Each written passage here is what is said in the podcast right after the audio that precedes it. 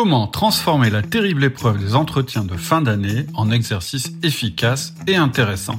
C'est ce qu'on va voir tout de suite dans ce podcast. Je suis Cédric Watine d'Outils du Manager, le podcast sur le management le plus écouté. Bonjour à toutes et à tous, je suis actuellement en vacances, c'est pour ça que j'enregistre cette introduction avec mon smartphone. Et en rentrant, je serai encore occupé parce que je vais euh, finaliser la version définitive de la formation, le manager essentiel. Je vous en reparle à la fin de cet épisode. En attendant, je vous propose cette rediffusion de six épisodes très rapprochés qui vont vous permettre de préparer sereinement vos entretiens de fin d'année parce que ça arrive bientôt. Je mets à votre disposition dans le descriptif de ce podcast un lien qui vous permettra d'acheter la version détaillée et écrite de cet épisode pour préparer vos entretiens de fin d'année. Je vous souhaite donc une très bonne écoute et je vous donne rendez-vous à la fin de cet épisode pour vous dire deux mots sur la formation. Bonjour Cédric. Bonjour Alexia. Alors aujourd'hui, on continue notre podcast sur l'entretien d'évaluation et on va voir aujourd'hui le formulaire d'entretien. Oui, on en est au deuxième épisode. Euh, dans le premier épisode, on vous a expliqué pourquoi on vous proposait un entretien, euh, un formulaire d'entretien plus simple. Et là, on va rentrer dans le cœur du sujet et euh, je vais vous décrire le formulaire. Alors, le formulaire, il sera disponible en, PDF pour nos abonnés. Il faut bien qu'ils aient des petits avantages, mais vous pouvez aussi le faire à la main parce qu'il va être hyper simple. je vais vous dire euh, ça va être très très simple. Déjà, ça tient sur une page. Et ce que vous allez faire, vous allez prendre euh, donc une page format classique, hein, format A4, que vous allez en fait diviser euh, en trois parties. Donc, premier quart, vous faites une ligne horizontale, et c'est là que vous mettrez les détails administratifs sur l'entretien et le message clé. Dernier quart, vous allez faire une ligne horizontale aux trois quarts de la page, et en dessous de cette ligne, vous donnerez à votre collaborateur vos instructions, vos recommandations pour l'année à venir.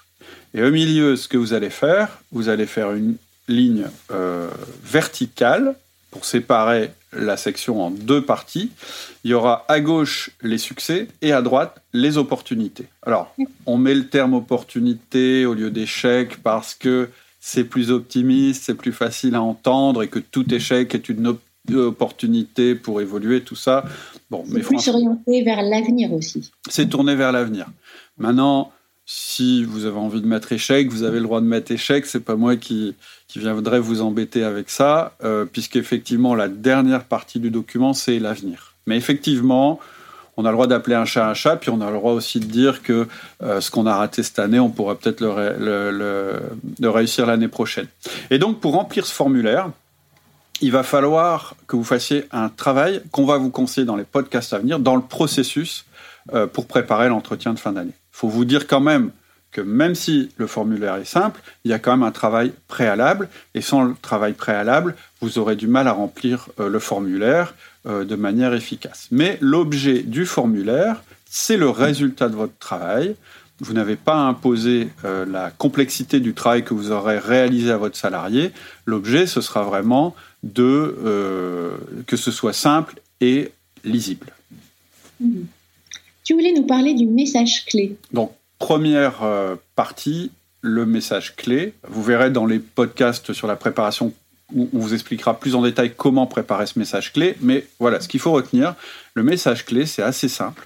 C'est une phrase qui décrit comment vous jugez l'année de votre collaborateur ou la période, si vous décidez de faire des entretiens plus fréquents, ce qui est une bonne idée, hein, on en a parlé euh, dans le dernier épisode. Et donc cette phrase clé, en gros, elle va avoir deux objectifs. Un, elle va vous obliger à faire une description concise qui va résumer tout ce que vous avez euh, lu ou vu pendant leur préparation. Ça vous oblige à simplifier les choses, à affiner votre message. Et ensuite, elle va donner à votre collaborateur un point d'accroche, parce que l'entretien de fin d'année, ça reste un, un moment un peu plus stressant que le reste de l'année. Et le risque, et ce qui se passe en général dans les entretiens de fin d'année, c'est qu'on est tous un peu stressés, et puis on en sort, et notre message, il est un peu troublé. Ce qu'il faut vous dire, c'est que beaucoup de collaborateurs ne peuvent pas entendre une multitude de remarques qui partent dans tous les sens. Si vous essayez de tout dire au cours de cet entretien, en fait, on va rien retenir. Ou un truc général, un peu affectif, du genre bon, il est content ou il n'est pas content? En fait, souvent, quand on sort d'un entretien de fin d'année et que quelqu'un nous dit alors, qu'est-ce qui s'est passé? Vous répondez oh, ça a été ou ça n'a pas été? Un peu comme si vous aviez passé le bac et vous demandiez quelle note vous avez. Or, c'est pas tellement ça qui est intéressant. Ce qui est intéressant, c'est de savoir ce qu'on a raté, ce qu'on a réussi et ce qu'on va faire l'année prochaine. Hein, l'entretien de fin d'année ou de fin de période, il sert à ça. Et donc, pourquoi c'est comme ça? C'est parce qu'en fait, on a voulu faire de l'entretien de fin d'année un outil de communication ou de feedback, une espèce de moment, de grand moment où une seule fois dans l'année, on va faire du management parce que les ressources nous le demandent. Mais ça marche pas comme ça. On peut pas communiquer une seule fois comme ça dans l'année. Parce qu'en fait, plus vous compliquez le message, plus le message retenu ce sera flou. Et c'est tout. Le management, ça se fait tous les jours, ça se fait à travers le 1 1, ça se fait à travers le feedback, et sans avoir fait ça, vous n'êtes pas légitime à faire cet entretien de fin d'année. J'irais même que c'est un peu limite au niveau éthique de ne communiquer avec votre collaborateur qu'en fin d'année, au moment où il peut plus rien faire. En général, on se dit oui, mais bon, je vais pas l'embêter avec ça. Mais non, il a besoin de ça en fait, votre collaborateur. Et c'est pas à la fin d'année que vous allez lui dire Bon, bah, tu as réussi ça, mais tu as raté ça, c'est trop tard, c'est fait. Donc, mm. concrètement, je reviens au formulaire, pardon. Concrètement, en haut du formulaire, vous mettez le nom du collaborateur, vous mettez entretien de fin d'année, réalisé par votre nom et euh, la manière dont vous l'avez fait, c'est-à-dire euh, par téléphone, en face à face ou par Skype. Je vous cache pas que j'ai une grosse préférence pour le face à face. Ensuite, c'est euh, le Skype et ensuite c'est le téléphone. Mais au moins vous avez, même si c'est à distance, au moins vous avez tous les deux le même formulaire, ça facilite, je dirais, la communication. En dessous de ces détails administratifs, euh, vous allez mettre votre message clé et quand votre collaborateur lira ça, il ou elle va comprendre ce message rapidement et ça va donner du sens au reste de votre entretien. Oui. On arrive sur la deuxième section euh, de ce formulaire. C'est la plus agréable, les réussites. Voilà, vous allez mettre ici la liste des choses qui se sont bien passées, les choses que votre collaborateur a bien faites, des bonnes ventes, des projets terminés à temps, des améliorations qualitatives, quantitatives, tout ce qui a atteint ou dépassé les objectifs que vous étiez fixés, toutes les choses en fait que vous voulez l'encourager à continuer à faire. Donc, c'est facile de vous le décrire parce que c'est le moment qu'on aime bien en général. Je veux dire, quand quelqu'un a fait des réalisations positives, c'est assez facile de lui dire. Il faut juste pas oublier de le faire. Hein. C'est pour ça qu'il oui, il y a des gens, ils voient que ce qui va pas et d'autres qui voient que, ce qui va. Là, on essaye vraiment de faire un bilan complet. Donc, on veillera simplement à rien oublier. Et donc, ce sera le rôle de la préparation dont on va parler dans les prochains podcasts. Juste une chose, essayez d'être factuel. C'est-à-dire, si vous avez des chiffres à mettre, c'est mieux. Pourquoi c'est mieux? Parce que c'est précis, parce que votre collaborateur ne dira pas ouais, il dit ça pour me faire plaisir, pour me faire passer la pilule, etc. Et puis au moins, vous serez d'accord exactement sur ce qui s'est passé. Hmm. Alors le point suivant, il est un petit peu moins agréable, donc c'est euh, les opportunités ou les échecs, ça dépend comment vous l'appelez. Voilà, donc c'est moins amusant, c'est l'opposé des réussites, c'est pour ça que ça se situe en face. Vous allez lister là ce que votre collaborateur aurait pu mieux faire et certainement ce qu'il devra mieux faire à l'avenir. Donc clairement, c'est les objectifs ratés, les problèmes relationnels qu'il a pu avoir, ou vous avez pu avoir avec lui, les retards, les dépassements budgétaires, les projets qui sont en dehors des clous. Et là, vous devez être spécifique aussi. Vous, vous devez dire clairement, parce que vous le devez à votre collaborateur, vous devez dire clairement ce à quoi vous vous attendiez et pourquoi vous avez été déçu. La confiance, c'est un cercle vertueux. Elle vous permet de parler ce qui va pas sans que ce soit un drame. Et le fait de parler de ce qui, ce qui, ne va pas sans que ce soit un drame, ça renforce aussi votre relation avec votre collaborateur. La confiance que vous avez établie avec lui au cours des 1 à 1, des feedbacks, etc., même si c'était un peu inconfortable au début et c'est normal, pourquoi c'est inconfortable en fait de parler de ce qui va pas? C'est parce qu'en fait la confiance et la relation elle n'est pas établie. Une fois que c'est établi, en fait ça renforce les choses. C'est vraiment primordial, hyper important que vous puissiez dire à votre collaborateur ce qui va pas. Ce serait pas éthique de pas le faire. Parce que finalement, quelqu'un qui est en permanence en dehors des clous, quelqu'un qui remplit pas ses objectifs, il va lui arriver quelque chose de négatif. Et en n'en parlant pas, vous ne lui donnez pas de chance de corriger les choses. Donc ça vous paraît peut-être inconfortable, et à lui aussi, mais vous devez le faire. Et plus vous le ferez, moins ce sera inconfortable. Je compte plus les fois où j'entends des managers ou des gens en général se plaindre de leurs collaborateurs à d'autres personnes qu'eux-mêmes et jamais en parler à leurs collaborateurs eux-mêmes.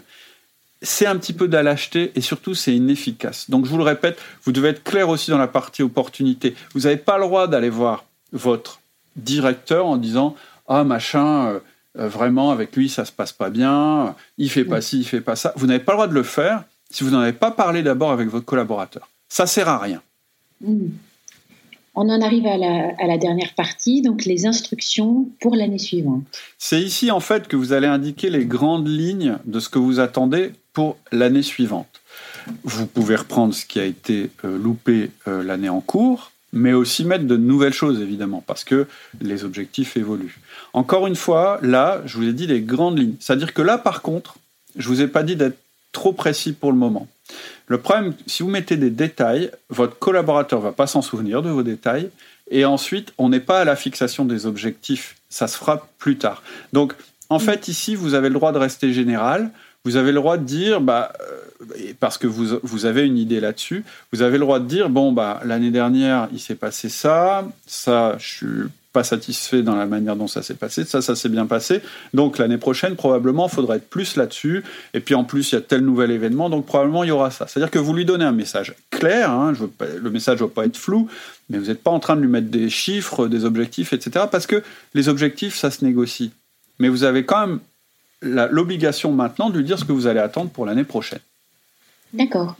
Euh, tu n'as pas parlé de ranking. D'ailleurs, est-ce que tu peux en profiter pour nous rappeler ce que c'est que le ranking bah, En fait, c'est vrai qu'on a supprimé, euh, c'est-à-dire qu'en fait, dans notre ancienne formule, euh, formulaire d'entretien d'évaluation, on demandait au manager un peu de classer son salarié, c'est-à-dire est-ce qu'il fait partie des meilleurs performeurs ou des moins bons performeurs, etc c'est un exercice toujours intéressant à faire, mais finalement, c'est un peu pipeau, très clairement. Moi, avec le recul, je me dis que ça sert un peu à rien et que c'est inefficace. En plus, c'est pas très confortable à faire. Enfin, il y a des gens qui sont à l'aise avec ça, d'autres moins.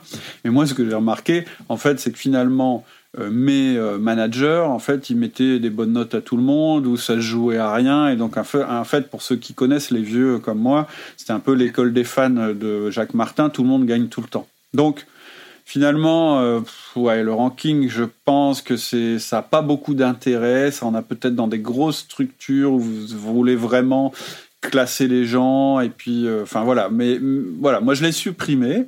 Maintenant, je l'ai supprimé parce que je pense que j'ai supprimé tout ce qui n'était pas essentiel dans la fiche. Il se peut que votre culture d'entreprise vous impose une fiche plus compliquée. Il se peut qu'il y ait d'autres éléments que votre entreprise ou vos ressources humaines vous imposent. Et donc, vous allez devoir, c'est imposé, donc vous allez devoir les mettre dans la fiche.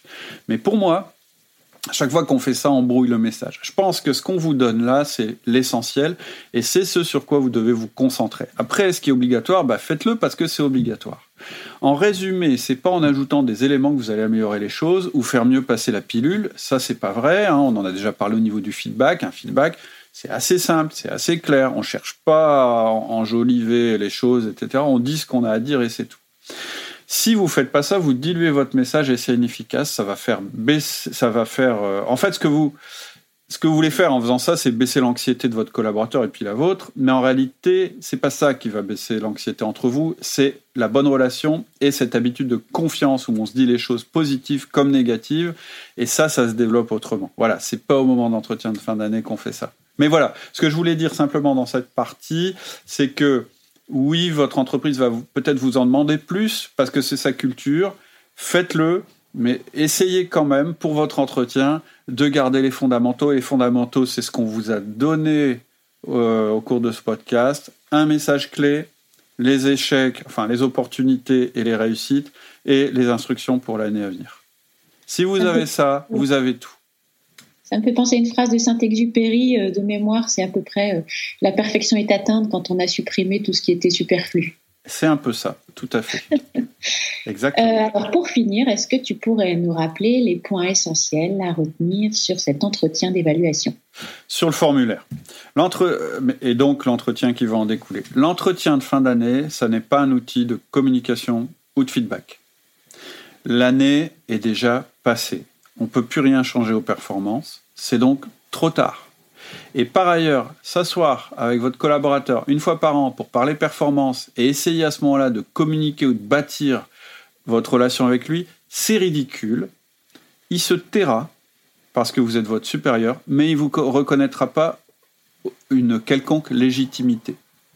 C'est-à-dire que si vous n'avez pas bâti la relation, il vous donnera même pas le droit de juger son travail parce que vous connaîtrez pas son travail en réalité. Par ailleurs, l'efficacité d'une revue de fin d'année, elle devient inversement proportionnelle à sa durée. C'est euh, un outil de communication inefficace. Donc, cherchez pas à compliquer, cherchez pas à ce que ça dure longtemps. Au contraire, cherchez à ce que ce soit court et concis. Première chose.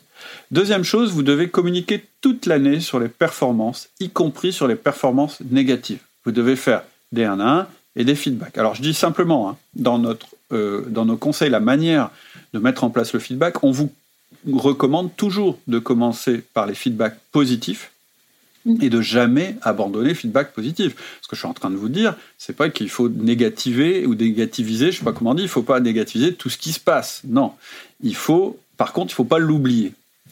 Vous devez être capable, avec votre collaborateur, de parler de ce qui ne va pas, parce que c'est comme ça que vous lui donnez une chance de changer les choses.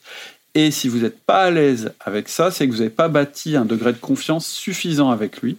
Et donc, c'est pas juste. Vous tenez pas votre rôle. Une fois que la confiance sera établie, vous allez pouvoir parler de ce qui ne va pas. Et en fait, ça va renforcer votre relation. Parce que vous serez capable de parler de ces choses-là. Et là, l'intérêt, c'est de pouvoir parler de ces difficultés de manière douce, de manière non dramatique, parce qu'on a pris l'habitude de le faire. Et c'est ça qui fait la réussite de votre entretien de fin d'année. Et bien sûr, on va parler de ce qui va bien, et tout le monde est à l'aise avec ça toute l'année. Et donc, pour conclure, ce que je veux vous dire à nouveau, c'est que les entretiens de fin d'année sont utiles et ils sont efficaces. Il ne faut pas les supprimer. Ils sont nécessaires. Par contre, vous devez les rendre utile et intéressant et efficace. Il faut plus que vos salariés disent oh là là, l'entretien de fin d'année, quelle galère, et que vous soyez d'accord avec eux, etc. Alors vous aurez toujours des gens qui vous diront oh là là, l'entretien de fin d'année, oh quelle horreur, ça va être terrible, etc. Bon, c'est peut-être des gens qui n'ont pas forcément fait tout ce qu'il fallait pendant l'année, c'est ce que je pense. Et donc, vos entretiens de fin d'année, en suivant nos indications, vous devez pouvoir les simplifier pour aller à l'essentiel, les réduire à tous, à, ce qu'ils auraient en fait dû rester. C'est-à-dire un outil de communication, un outil qui permet d'évaluer le salarié, tout simplement. Et de travailler le reste avec les 1 à 1 et les feedbacks. OK. Voilà, c'est tout pour aujourd'hui. Vous aurez rapidement la suite de ce podcast. Je vous rappelle que vous pouvez acheter la synthèse écrite en cliquant sur le lien de description. Un petit message aussi, si vous voulez rejoindre les participants à la formation en ligne Le Manager Essentiel, elle est encore pendant quelques jours au tarif de lancement, donc je vous invite à la découvrir en vidéo et à en découvrir les conditions de lancement en allant sur le site www.outildumanager.com et en cliquant sur formation en ligne. À bientôt, au revoir.